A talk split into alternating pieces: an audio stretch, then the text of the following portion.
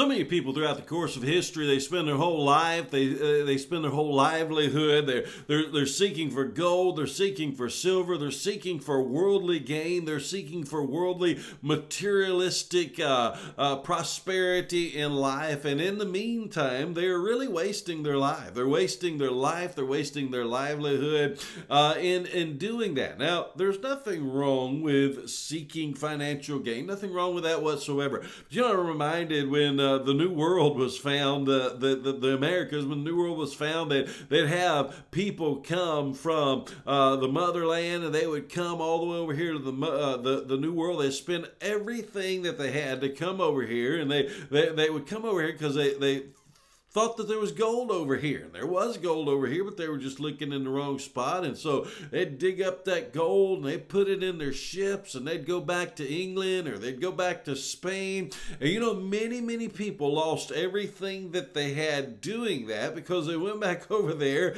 and they brought back a bunch of rocks that looked like gold, but it wasn't actually gold, it was fool's gold. And they, it was titled fool's gold because they became fools because they didn't really bring back real gold. They didn't bring back the real deal. They brought back something that was really worthless and, and had no value to it whatsoever. And so, in the process of doing that, they lost everything that they had. Now, as a Christian, you know, we think about that. We think of things in the eternal spectrum. How valuable is gold? Well, one of these days we're going to be walking on streets of gold. So, gold is about as valuable as asphalt. Now, yes, we need need money to survive today and things like that. And so, you know, it's important and, and, and we recognize that. I'm not denying that. And there's nothing wrong with having gold, possessing gold, and, and, and even investing in gold and trying to go and find gold. There's nothing wrong with that. But there is something that is much more valuable as we look here in the Word of God. In Proverbs chapter 16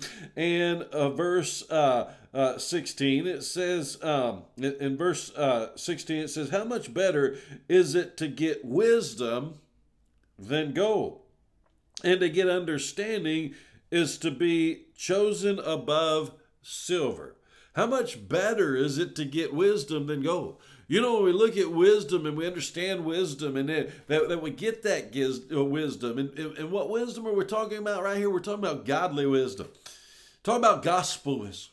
You know what? What's greater than gospel wisdom? There's nothing greater than gospel wisdom. Listen, you can have all the gold that this world has ever had and pile it up in front of you, and it is, it is worthless if you don't know the gospel, if you've not received the gospel, and have not understood the wisdom of the gospel that resulted into salvation into your life. Because you can live a whole life, you can live in houses of gold, walk on uh, streets of gold, drive cars that are gold plated and made out of solid gold and have all of the gold that you could possibly uh, obtain in this world. But when you die, what good is it going to do you? It's not going to do you any good. And by the way, the Bible says life is like a vapor. We're just here for a little while, so a very short amount of time, a vapor amount of time. You're going to be able to enjoy that gold, but then eternity is going to kick in. And if you don't have the wisdom of the Word of God, you don't don't have the wisdom of the gospel, friend, it's going to be utterly useless to you.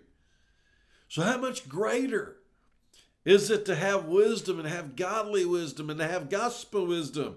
And to know Jesus Christ as your Lord and Savior and have the joy of your salvation and to walk in the joy of your salvation. You have all the gold in the world and still be an utterly miserable person. But you have the joy of your salvation because you know Jesus Christ is your Lord and Savior because you've had the wisdom of the gospel. You know, and there's, as a saved person, listen, as a saved person, there's, there's, there's no greater joy than to be saved.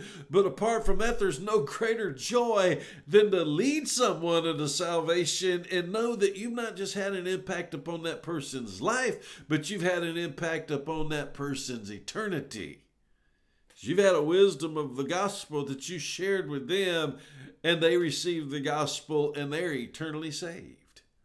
So, as we look at that and begin to understand what is there that's greater? It's not gold. It's not anything of this world.